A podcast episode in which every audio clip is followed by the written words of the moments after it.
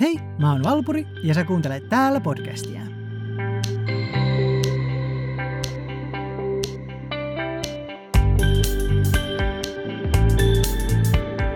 Mulla on tänään semmonen uutinen, että olen avannut podcastilleni Patreon-tilin. Tähän löytyy linkki jakson kuvauksesta.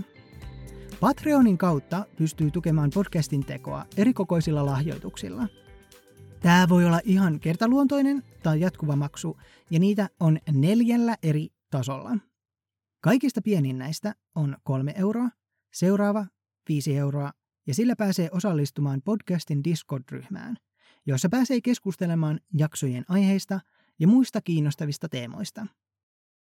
Sitten on 10 euron lahjoitus, jolla pääsee myös Discordiin, ja tämän lisäksi saa behind the scenes materiaalia.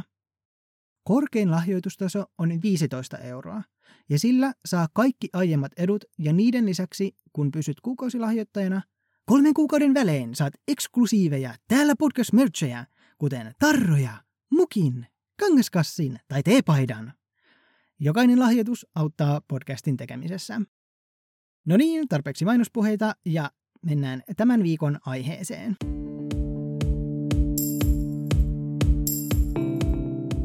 Boston avioliitto on asia, mistä moni queer-ihminen ei ole kuullutkaan.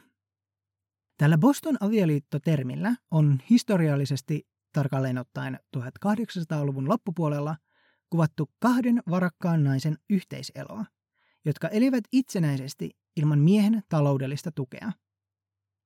Jotkut tällaisista suhteista olivat romanttisia, ja nykyään termeissä katsottaisiin lesbopariskunniksi – mutta jotkut suhteet olivat täysin platonisia.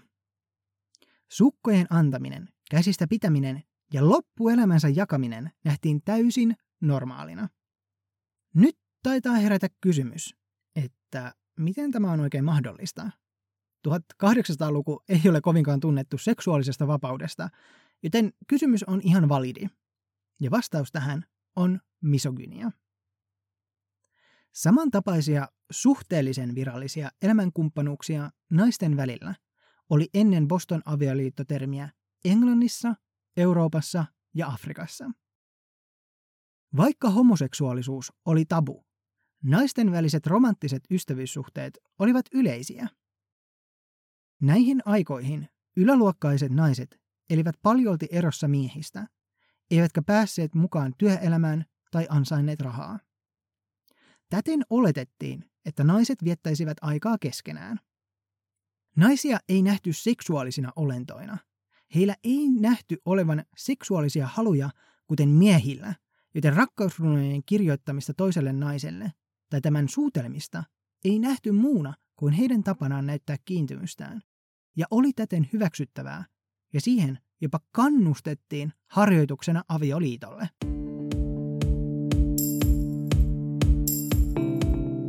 Yksi tunnetuimmista aikaisemmista esimerkkeistä on Langollenin leidit, Eleanor Butler ja Sarah Ponsonby.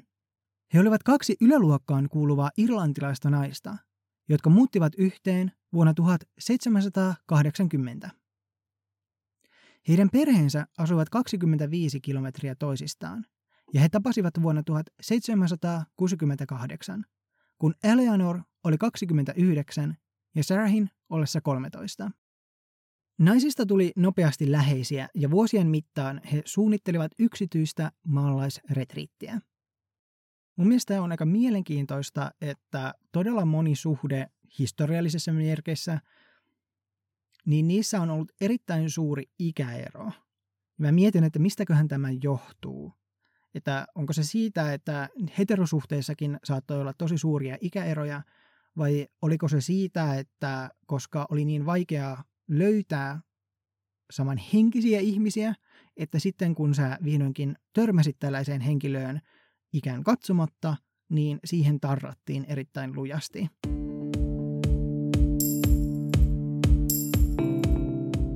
Naisten unelmana oli elää yhdessä. He jopa karkasivat yhdessä Walesiin huhtikuussa vuonna 1778, mutta heidän perheensä löysivät heidät ja yrittävät voimakkaasti saada naiset luopumaan suunnitelmistaan, kuitenkin turhaan. Butler ja Bosonby elivät yhdessä 50 vuotta. He saivat elämänsä aikana jonkin verran huomiota ja he olivat yleinen puheenaihe ja heistä julkaistu lehtiartikkeli vuonna 1791 vihjaili vahvasti heillä olevan seksuaalinen suhde. Pariskunta kuitenkin itse vastasi tähän kieltäen väitteet. He jopa harkitsivat julkaisijan haastamista oikeuteen. Heidän vastauksensa on aiheuttanut paljon arvailua sen suhteen, että oliko suhde seksuaalinen vai platoninen, ja monet historioitsijat ovatkin väitelleet aiheesta. Mä en tiedä, että voiko tätä artikkelin kieltämistä oikein käyttää oikeasti todisteena sille, että heillä olisi platoninen suhde, että tämä voisi johtua ihan vain siitä, että he eivät halunnut äh, lesbosuhteen stigmaa. Ja musta kertoo myös erittäin paljon, että heidän useamman koiransa nimi oli Saffo. Ja muistutuksena siis, että Saffohan oli antiikin kreikkalainen kuuluisa naisrunoilija, joka kirjoitti avoimesti rakkaudestaan naisiin.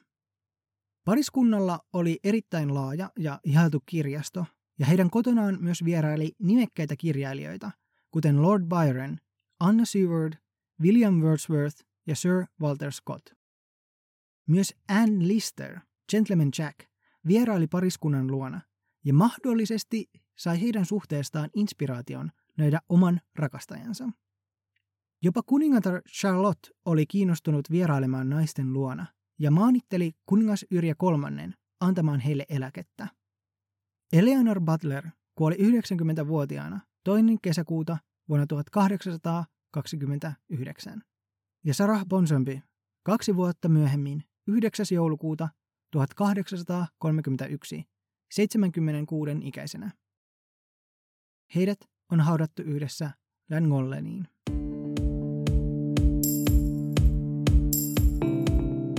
Boston avioliittotermi yleistyi sen jälkeen, kun Henry James julkaisi 1886 kirjansa The Bostonians. Kirjan päähenkilöinä olivat Olive Chancellor ja Verena Tarrant, jotka elivät ajan normeista eroten yhdessä, jakaen taloutensa sekä elämänsä ilman miehiä ja lapsia. Kirjailija on pohjustanut hahmonsa omasta sisarestaan Alicestä ja tämän ystävättärestään. Alice James on tunnettu päiväkirjoistaan, jotka julkaistiin vuosia hänen kuolemansa jälkeen. Hänellä oli suhde Catherine Peabody Loringin kanssa, joka oli Yhdysvaltojen ensimmäisen kirjeenvaihtokoulun historiaosaston johtaja. Alice oli nuorin viidestä lapsesta ja joutui elämään vanhempiensa luona heidän kuolemaansa asti, jolloin hän oli 34-vuotias. Hän kärsi koko elämänsä ajan erilaisista terveysongelmista, niin psyykkisistä että fyysisistä, jotka kuten useat muutkin naisten ongelmat katsottiin johtuvan hysteriasta. Alice syntyi varakkaaseen ja intellektuaalisesti aktiiviseen perheeseen, mutta huomasi pian, kuinka paljon naisena syntyminen rajoitti hänen elämäänsä. Hän ei pystynyt käyttämään omaa älykkyyttään mitenkään merkittävästi. Hänellä oli myös aika outo suhde yhteen veljensä, Williamiin. Tämä William oli ilmeisesti rakastunut siskoonsa ja esitti perheensä edessä kirjoittamiaan sonetteja, joissa hän julistaa halunsa naida Alice, ja kun sonetissa tämä kieltäytyy, hän päättää sonetin sanomalla tekemänsä itsemurhan, jos Alice ei mene hänen kanssaan naimisiin. Hän kirjoitti siskolleen selkeästi erottisia kirjeitä ja teki piirroksia hänestä, joilla oli myös erottisia sävyjä. Ensimmäisen piirustuksen kohdalla Alice oli vasta 11-vuotias. Ja mä epäilen, että tämä tuskin vaikutti positiivisesti Alicen mielenterveyteen.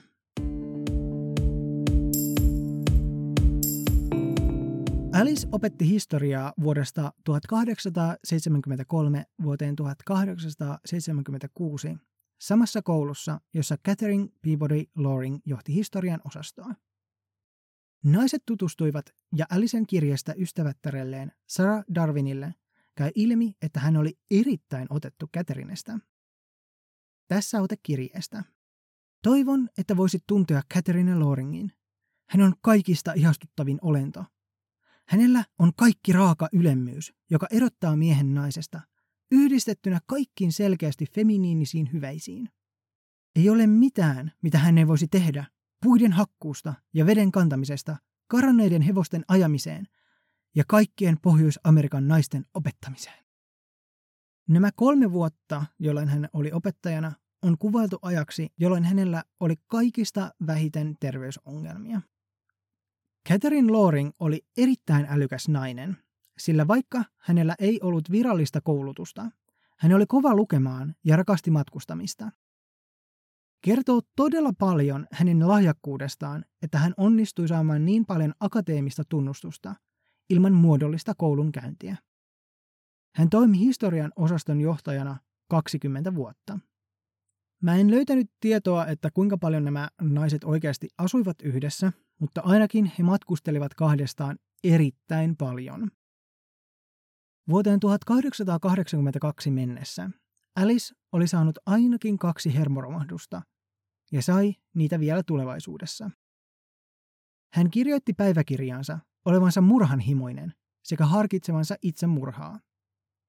Hänen perheensä lähetti hänet New Yorkiin saamaan terapeuttista liikuntaa ja sähköhierontaa. Hän siis sai sähköiskuja, jolla ei ollut siis mitään oikeaa huitavaa hyötyä, kuten nykyaikaisessa sähköhoidossa. Alice matkusti Catherinen kanssa Englantiin, toivoen, että maiseman muutos helpottaisi hänen tilaansa. Vaikka hän kävi läpi monia erilaisia hoitoja, mikään niistä ei helpottanut hänen oloaan, kunnes hän kuoli rintasyöpään 43 vuoden ikäisenä. Katerina eli pitkän elämän. Hän sokeutui vanhalla iällään ja opetti itselleen pistekirjoitusta. Hän kuoli 94-vuotiaana vuonna 1943. Alisen kuoleman jälkeen hänen päiväkirjansa päätyi veljelleen Henrylle, ja hän huomasi sen olevan täynnä nokkelia, teräviä ja tarkkanäköisiä kommentteja englantilaisesta elämästä ja tavoista. Päiväkirjassa oli otteita monista julkaisuista, jotka tukivat Alisen mielipiteitä. Päiväkirja julkaistiin vahvasti editoituna vasta 42 vuotta Alisen kuoleman jälkeen, sillä hän oli tehnyt kärkkäitä kommentteja niin perheestään että ystävistään, joita hän mainitsi nimeltä. 1964 julkaistiin paljon täydempi versio, ja tämä nosti Alice Jamesin feministiseksi ikoniksi. Hän oli taistellut sairautensa läpi löytääkseen oman äänensä.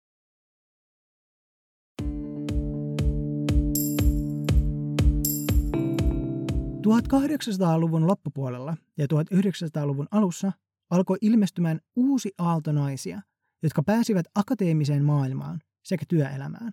Ja puhe on vieläkin tarkalleen ottaen varakkaisista naisista. Kun nämä naiset olivat saaneet maistaa vapautta miesten vallan alta, usea koki vaikeuksia palata elämään, jossa aviomies määrittelisi kaiken. Esimerkiksi naiset, joilla oli akateeminen virka, oletettiin jättävän työnsä avioliiton jälkeen hoitakseen kotia ja lapsia. Monet naiset, jotka eivät halunneet jättää virkaansa, valitsivat mieluummin lyöttäytyä kollegansa kanssa yhteen. Näin tapahtui niin paljon Wellesley-yliopistossa, että se ansaitsi oman terminsä, Wellesley-avioliitot. Lilian Faderman on nimekäs historioitsija, joka on kirjoittanut lesbohistoriaa ja LGBT-historiaa koskevia kirjoja. Hänen mukaansa 1800-luvun lopussa 53 naisesta, jotka olivat yliopiston tiloissa, vain yksi oli naimisissa miehen kanssa perinteisessä avioliitossa. Wellesley oli yksi uusista kouluista, joka oli tarkoitettu naisille, ja siellä ihastus toiseen naiseen oli aivan odotettu osa naisten opiskelijakokemusta. Opiskelijat antavat toisilleen kukkia, rakkausrunoja ja lahjoja sekä julistivat rakkauttaan avoimesti. Ja tämä kuulostaa oikeastaan lesbo taivaalta. Näistä avioliitoista löytyy onneksi monia historiallisia muistiinpanoja. Yksi kuuluisa pari oli Catherine Lee Bates ja Catherine Ellis Coleman. Bates oli runouden professori ja Coleman ekonomian historioitsija, joka kirjoitti ensimmäisenä teollisuuden historiasta Amerikassa.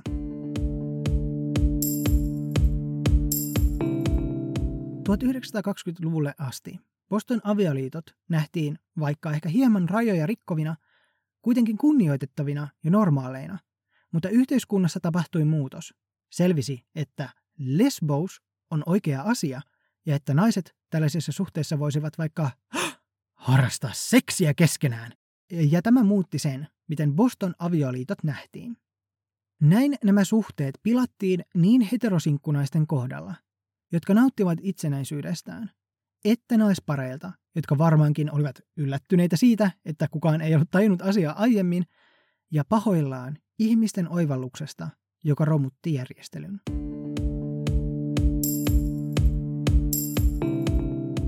Siitä on paljon keskustelua, missä määrin suhteet olivat platonisia ja romanttisia. Naisten historia on useasti jäänyt miesten jalkoihin, ja sitä on tulkittu heteromieslinssien läpi. Olen saanut sellaisen käsityksen, että historian henkilöiden seksuaalisuutta on myös vaikeaa tulkita nykyajan käsitteiden mukaisesti, vaikka mielestäni tällä selityksellä usein pyyhitään kaikenlainen queerous maton alle. Todellisuudessa Boston avioliittoja tapahtui niin platonisesti kuin romanttisesti.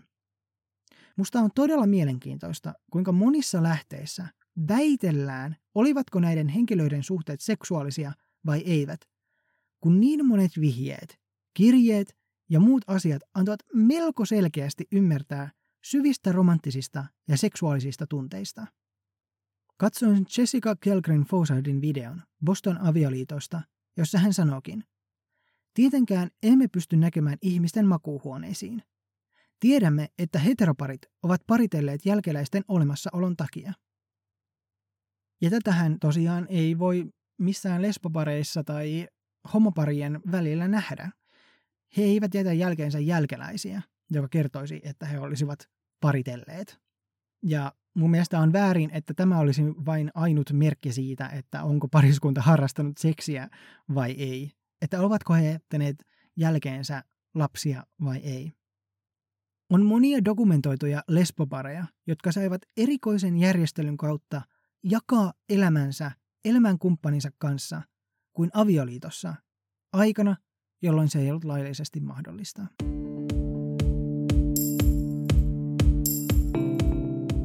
Mä toivon, että sä opit yhtä paljon kuin mä tämän jakson tekemisestä. Seuraa podcastia Instassa, Twitterissä ja Fasessa. Ja linkki vielä Patreoniin löytyy jakson kuvauksesta. Kiitos kun kuuntelit. Nähdään taas ensi viikolla. Bye!